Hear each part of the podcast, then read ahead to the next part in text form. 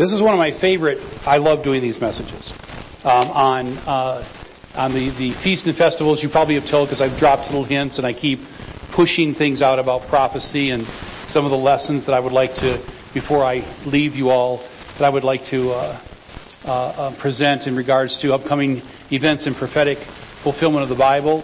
But the other thing I really have a passion for, and that is the Jewish feasts and festivals, the Old Testament feasts and festivals, what God has said in Leviticus, and that is God's appointed times, and how it was meant to represent looking back, but also Christ's fulfillment looking forward. And every major milestone in Christ's life was connected to a feast or a festival. And there's a couple yet to be fulfilled. And I just think that's great. It gives us a timeline, it gives us a a, a model, a, a, a um, matrix that we can take a look at. So we're going to take a look at that today as we lead up to communion. We're going to talk about this week. I mean, Wednesday it happens Wednesday night into Thursday. We're pretty close to the way it was in AD 30 when Jesus had, uh, of course, the Passover was crucified, resurrected on Sunday. We're pretty close to about one day off of when it actually happened back in AD 30. So that's sometimes um, Passover and Easter are weeks apart. And if you don't know why, yes, I've already gone. Look, it's the title slide. I'm already going off on my first tangent. Um, if you don't know the history of Easter, I'll talk a little teeny bit about it next week. But when the Council of Nicaea met in 325 AD, they wanted to come up with a date that they could celebrate the resurrection of Christ, and they chose. Here's the formula: the first Sunday after the first full moon after the spring equinox. That's an easy formula. With that formula, Easter Sunday can fall on March 22nd to April 24th. That's how many. That's that's how the the, the uh, spread. That's why you sometimes go. Well, why is Easter so late? Well, it, it won't be after April 24th, and it won't be before March 21st because that's the vernal equinox.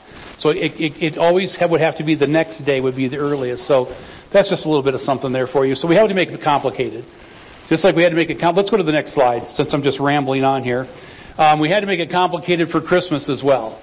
We had to tie it to, of course, the, the you know the, the, the festival of Isis and Saturnalia, and all of that. And, and you know, it's like if you ask me, I, I believe Christ was born in the fall, but that's another. You have to take a Sunday school class for me to get everything out that I want to say about this. So let's go to the next slide, please. Um, so in, in Leviticus, God says, Speak to the Israelites and tell them, These are my appointed times, the times of the Lord that will proclaim, you will proclaim as sacred assemblies. And here's the feasts and festivals. And you know what I found? I found him, oops, he's going, what is he doing? Looking for spare change. No, I found my pointer.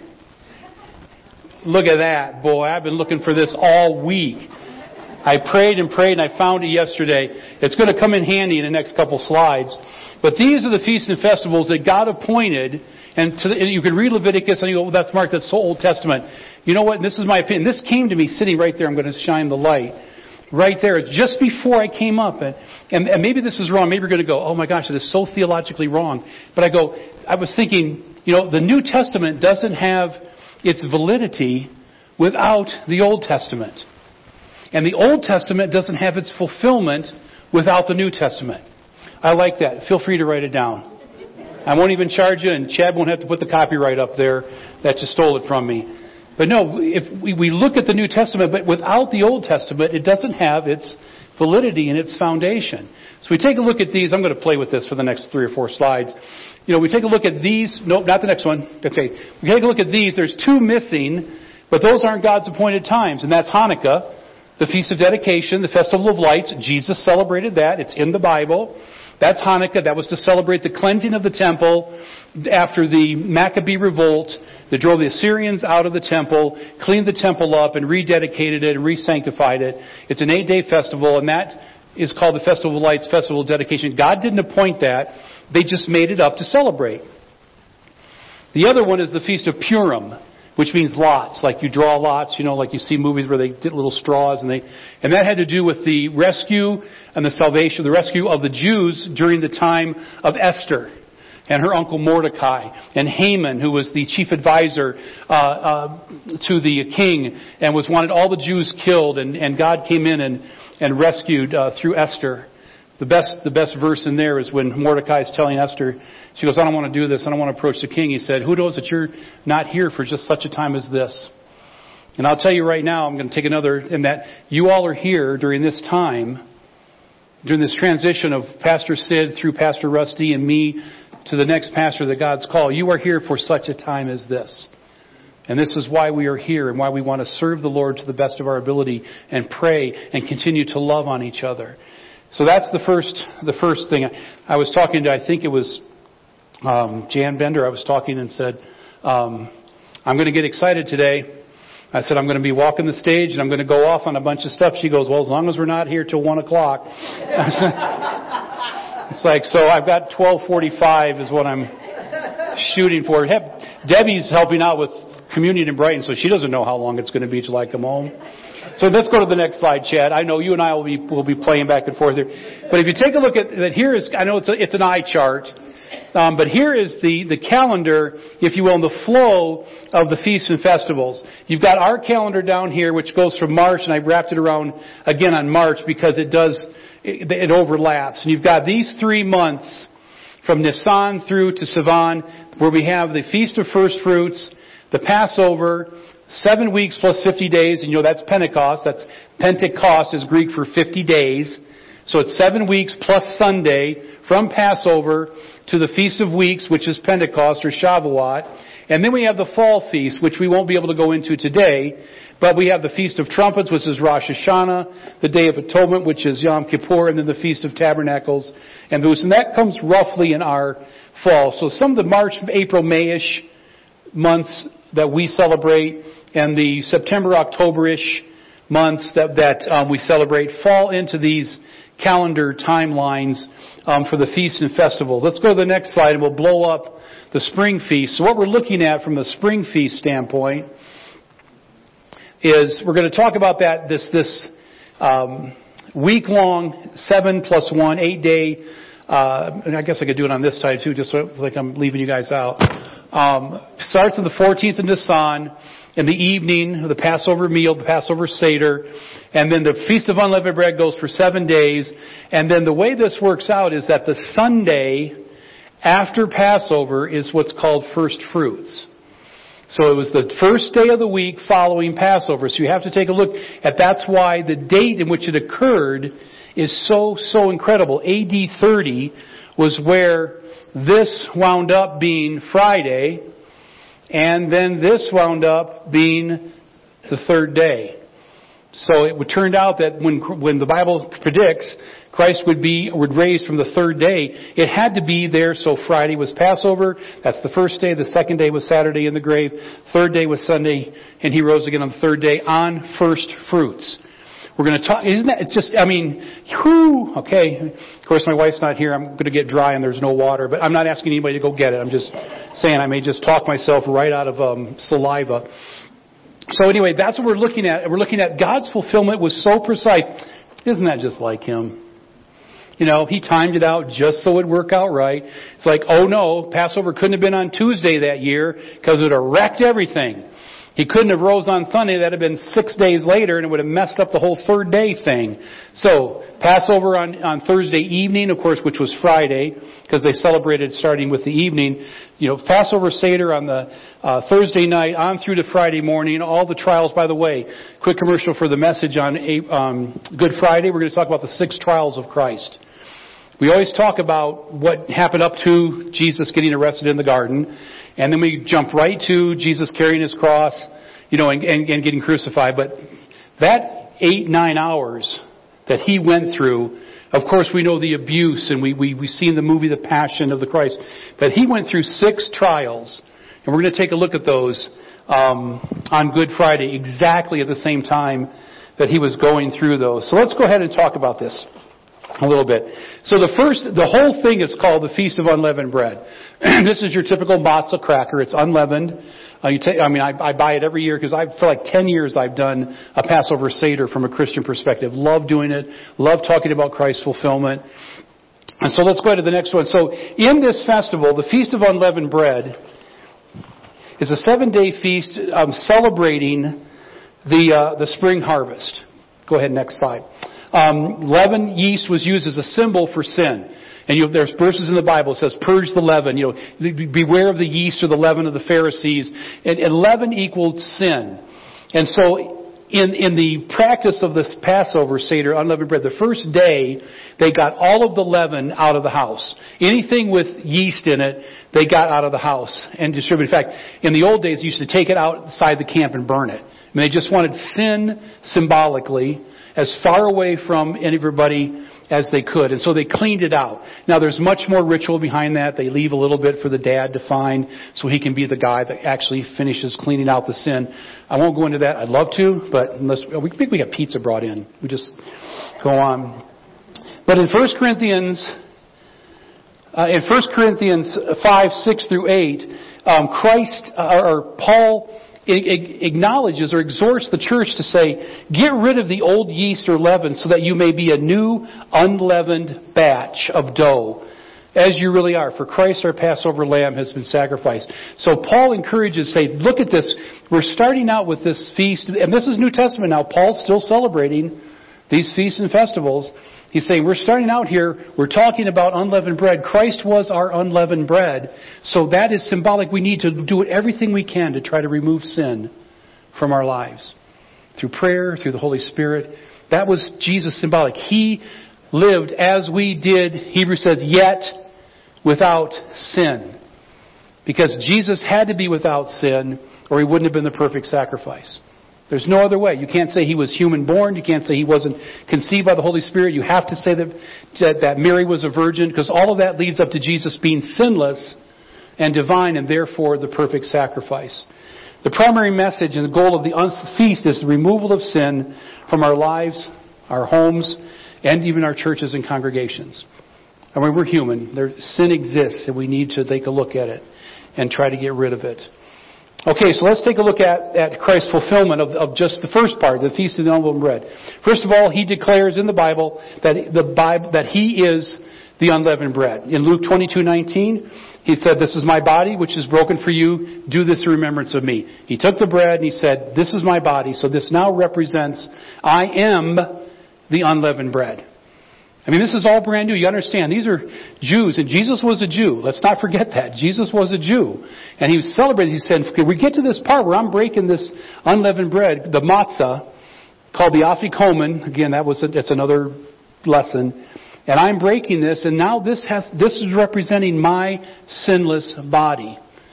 And the bread itself resembles Christ's um, body. It's been said that you take a look, let's go back, um, Chad, I'm going to challenge you again. If you can go back uh, one more slide or two? One more? Yeah, go. If you can go, can you go backwards? Try one more then.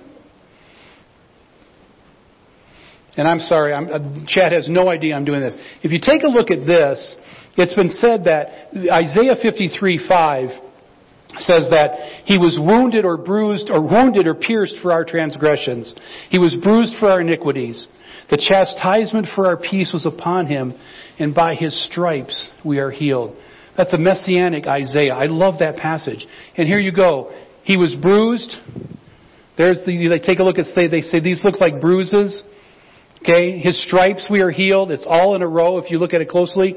And there's little dots, piercings throughout this entire piece of matzah. So it's pierced, bruised, and striped. And I just, it may be a stretch, but Jesus said, I am the unleavened bread. Now we got to go ahead three slides, or two slides back to the one we were on again. The other thing that's interesting was throughout his ministry, Jesus declared himself to be the bread. In addition to the unleavened bread, Jesus declared himself to be the bread of life in John 6:48. He says, John 6:48 is, "I am the bread of life." That's it. That's the verse. John 6:51, "I am the living bread, which comes down from heaven, and if anyone eats this bread, he will live forever." Of course, that was, you know, what he was, so if I eat this, I, I, I live forever. Well, obviously we mean from an eternity standpoint. Even so much that he was born in Bethlehem, and it looks like the slide got cut off right here, but I believe it's in your notes, that Bethlehem means house of bread. Mic drop. Mic drop, emoji with the head exploding. So Jesus was the epitome, the divine representation of the sinless, unleavened bread. He was the fulfillment of that entire feast of unleavened bread. And he was bringing that to the disciples. So let's move on to the first meal that celebrates this seven days of unleavened bread, and that is the Passover. The Passover was, of course, to celebrate God's deliverance from Egypt. Uh, the blood of the sacrificed lamb protected uh, the home. We all know the story that the, the angel of death came through. The, the Israelites had, had, sacri- had killed a lamb and had spread the blood on the doorposts. The angel of death passed over, sparing the firstborn. Next slide. First day of the seven day feast of unleavened bread is Passover. It's the first day. And all leaven is to remove from the house, a removal of sin, as they prepare for the seven day feast. And the Passover and the Feast of Unleavened Bread were to be an everlasting sign of God's deliverance and representation, or, or, uh, or redemption. Next slide. The meal itself was symbolic. Every family was celebrating at that point. They were celebrating the, the Passover Seder meal. And the Seder meal was to be celebrated on that first night. If we could go to the next slide um, on the 14th of Nisan, on the first day of the Feast of Unleavened Bread. All of unleaven was removed from the house. I've said that a thousand times. An unblemished lamb was to be killed, and the primary elements of the um, uh, uh, Seder meal, again, it, it, seemed to got cut off, is the lamb, the unleavened bread, and the wine. I think that's also in your notes. So the primary elements are the lamb, the unleavened bread, and the wine. There's all sorts of ones. Let's go to the next slide, and you'll see um, when you set up a Seder meal, there's all sorts of stuff. All of this has representation. They have four cups of wine, which I'll go into. You have this charoset, which is an apple nut mixture, which represents the mortars and the bricks. Um, you have the lamb shank bone, which represents the Passover lamb. You have the bitter herbs, which re- which is really horseradish, and it it celebrates the um, uh, the tears of suffering, uh, being in in, in um, slavery. And from a New Testament standpoint, it's our tears of suffering being a slave of sin. So it's so easily translatable into Christ's fulfillment. We have the egg, which again celebrates new life. We have the parsley, which they dip in salt water to have again to be these tears of sadness and sorrow over our sin. And there's a whole thing that goes around it. Of course, then we have the unleavened bread and the four cups of wine that are part of that Passover Seder. So Jesus now, can, can, remember this, and here's the, the scripture verse in Luke 22, 7 through 20. I'm just going to kind of set the stage. The day of unleavened bread came on which the Passover lamb had to be sacrificed, and Jesus sent Peter and John saying, Go make preparations to eat the Passover. He replied, You enter the city, a man carrying a jar of water will meet you. Follow him to that house that he enters and say to the owner of the house, The teacher asks, Where is the guest room where I may eat Passover with my disciples? And he will show you to a large room, upstairs, all furnished, ready to go. So Jesus already had this planned out with his disciples. They left and found things just as Jesus told them, so they prepared for the Passover. They were preparing this Seder meal. When the hour came, Jesus and his apostles reclined at the table, and he said to them, I have eagerly desired to eat this Passover with you before I suffer. For I tell you, I will not eat it again until it finds fulfillment in the kingdom of God. And after taking the cup, he gave thanks and said, Take this and divide it among you. For I tell you, I will not drink from the fruit of the vine again until the kingdom of God comes. That is the first cup. This isn't where he makes the Lord's Supper. This is the first cup of the four. It's the cup of preparation, the cup of sanctification, cup of blessing. There's all sorts of names for it. But he says, I'm not going to drink from the fruit of the vine until I return.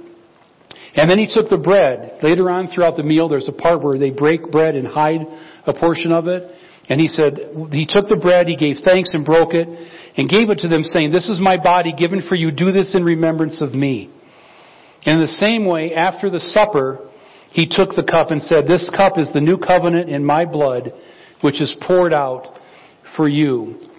So if we go to the next slide, the, yeah, this one, stay here. So there's four cups of wine throughout the Passover Seder. You get to a certain point, and then you drink from that cup. The first cup is the cup of, again, as I said, sanctification or blessing. It's to set us apart at the beginning of the Seder. The second cup is the cup of praise and the cup of judgment, because during that time they read the ten plagues uh, of what the Egyptian uh, plagues that was experienced while the Israelites were there. After dinner, so after you get done with the second cup, they eat. And in comes all the food. When I do this in a Sunday school class, we do this first part. We go through all of the things and then we all have a potluck. And then we come back after the potluck and continue. And this is where Jesus took. He took the third cup It says in Luke, and he took the cup after dinner. And he, that's the cup that he said, this is my blood.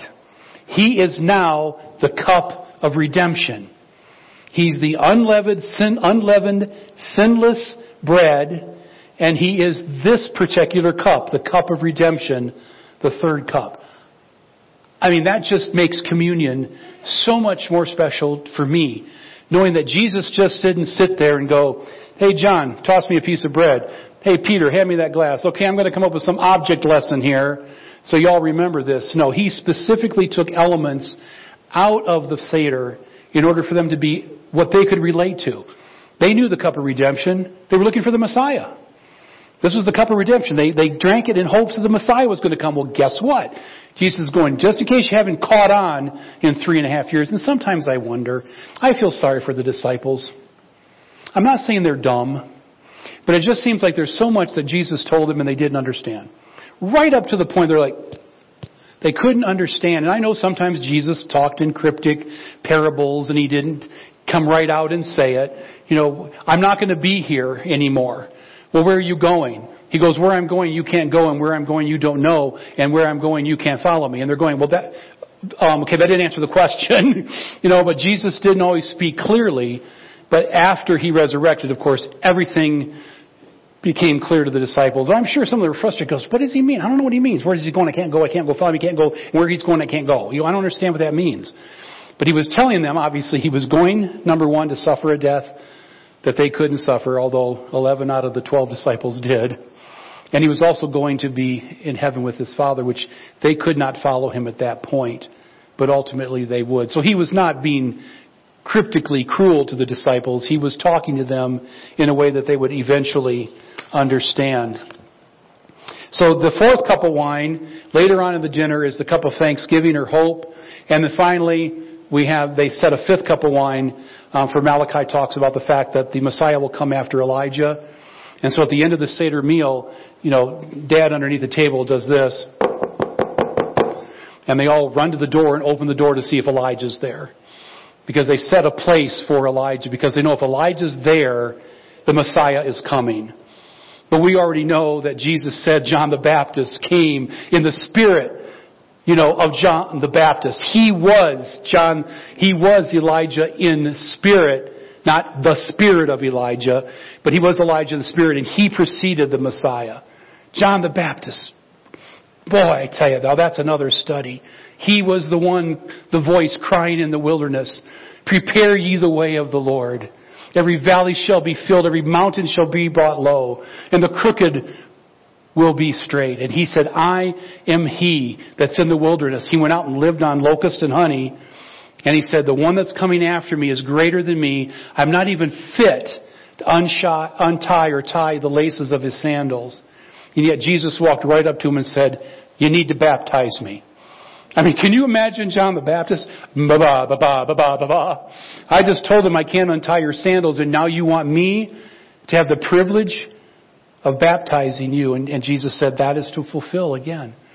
So we take a look at all of this, and Christ fulfilled all of this. And I know I may be the only one this excited, but Christ fulfilled all of this. So let's take a look, and again, to kind of wrap this up. Jesus celebrated the Passover meal with his disciples the night before his crucifixion. I just read that passage. It's parallel, of course, you know, in the Gospels. Passover was the foundation upon which Christ established the sacrament of communion. He established it by using the elements within the Passover Seder. Jesus is the fulfillment of all of three steps, the three primary elements of the Passover. He was the sacrificial lamb. Paul refers to Jesus as the sacrificial lamb. Other verses in the Bible say he was led, um, he was afflicted and he did not open his mouth. He was led like a lamb to the slaughter. As a sheep before its shearers, he was silent and did not open his mouth. That's in Isaiah. Corinthians says, get rid of the old yeast. We talked about that. For Christ, our Passover lamb, has been sacrificed. Jesus took that role as the Passover lamb. And if you jump all the way to Revelation, behold the Lamb of God. There was the scroll that was to be opened to fulfill the rest of, of um, prophecy and John was crying and everybody in heaven was weeping because there was no one who was qualified to open that scroll with the seven seals and continue the prophecy that God had ordained. And then someone says, no, wait, look who can do it. Here he comes, the Lamb that was slain for the world. That's Jesus. He is our prophet. He is our Passover lamb. We're not Jews. Well, some of you may have Jewish heritage, but we're not Jews, but He is our Passover lamb. He is the, the blood shed on the doorstep so the angel of death passes by us and we can live eternally. And finally, the wine is His shed blood, not just any wine, but the third cup, the cup of redemption. Let's move to the next slide and we will ask the, um, those that are attending uh, for communion to come forward. As I finish up in this last part, as we prepare to celebrate the Lord's Supper, we need to ask ourselves a few things. Now that we understand the elements of the Seder, and we understand just how significant, and I don't know if this, if you've ever thought about it, you just know, well, we take communion because it's the blood and, and, the, and, the, and the body of Christ and it's not a big deal, but it's a big deal, but I, now you understand how a big deal it is. So we need to ask ourselves why we take, while we take communion, whether it's once a month, once a quarter, what are we doing to continually and intentionally guard against the sin in our lives as we celebrate and remember Christ's ultimate sacrifice for us? Please come forward and prepare. And we'll go to that last slide.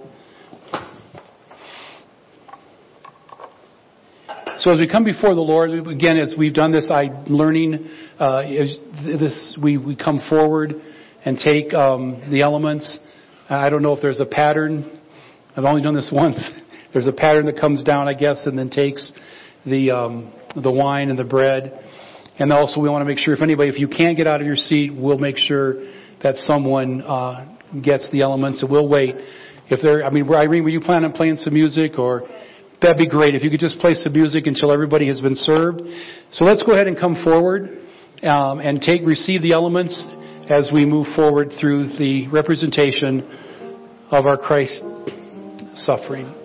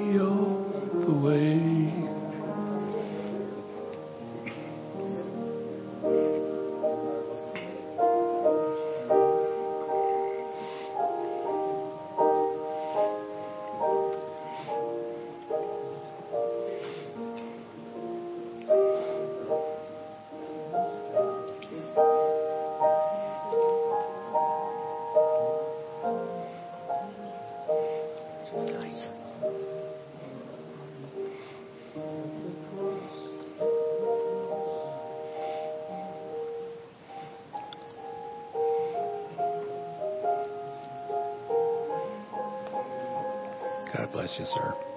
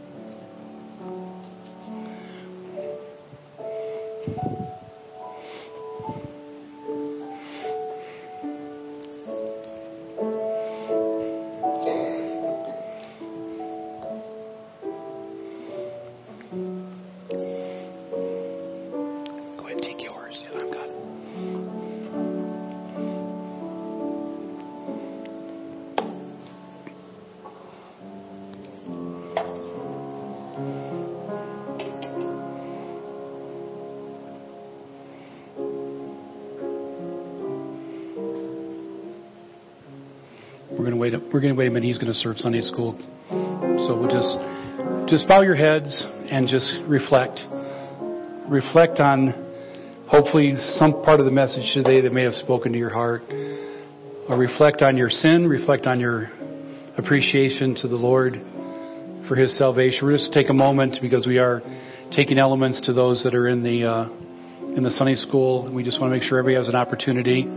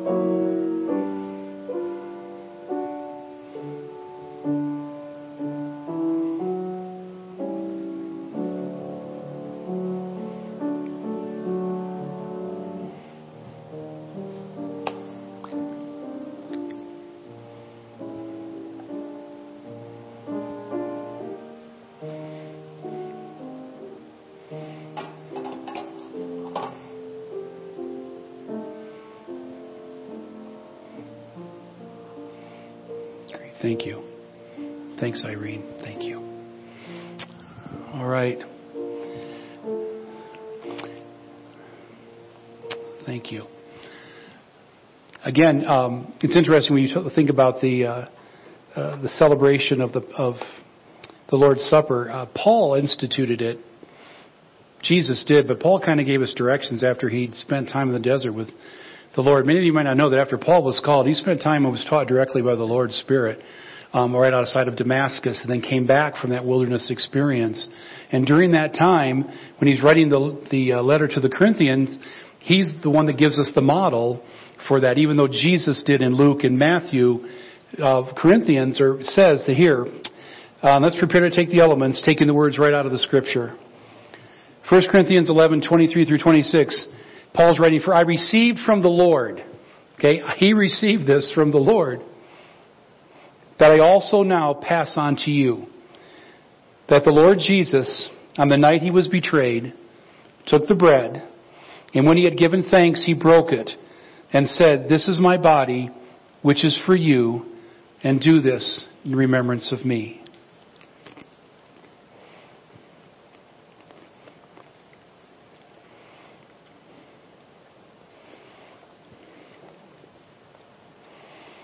And Paul continues, driving my point home.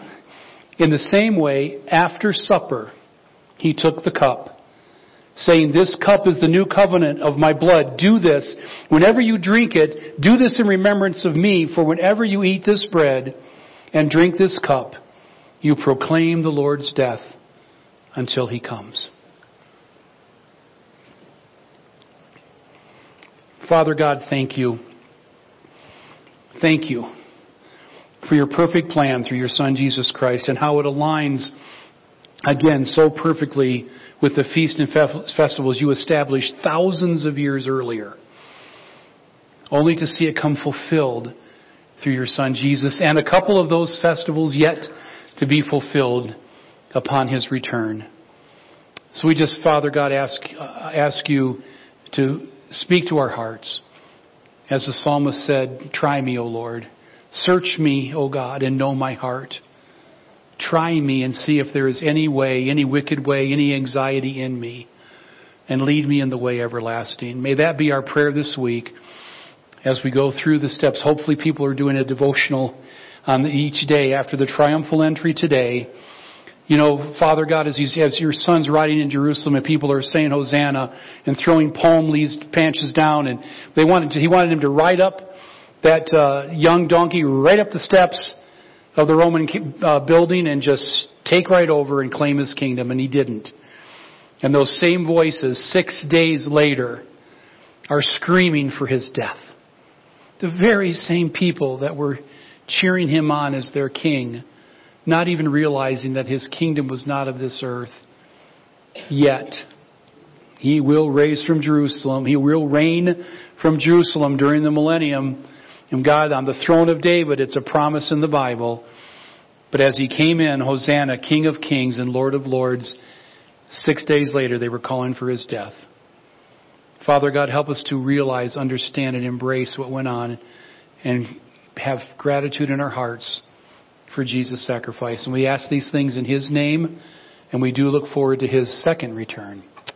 Amen.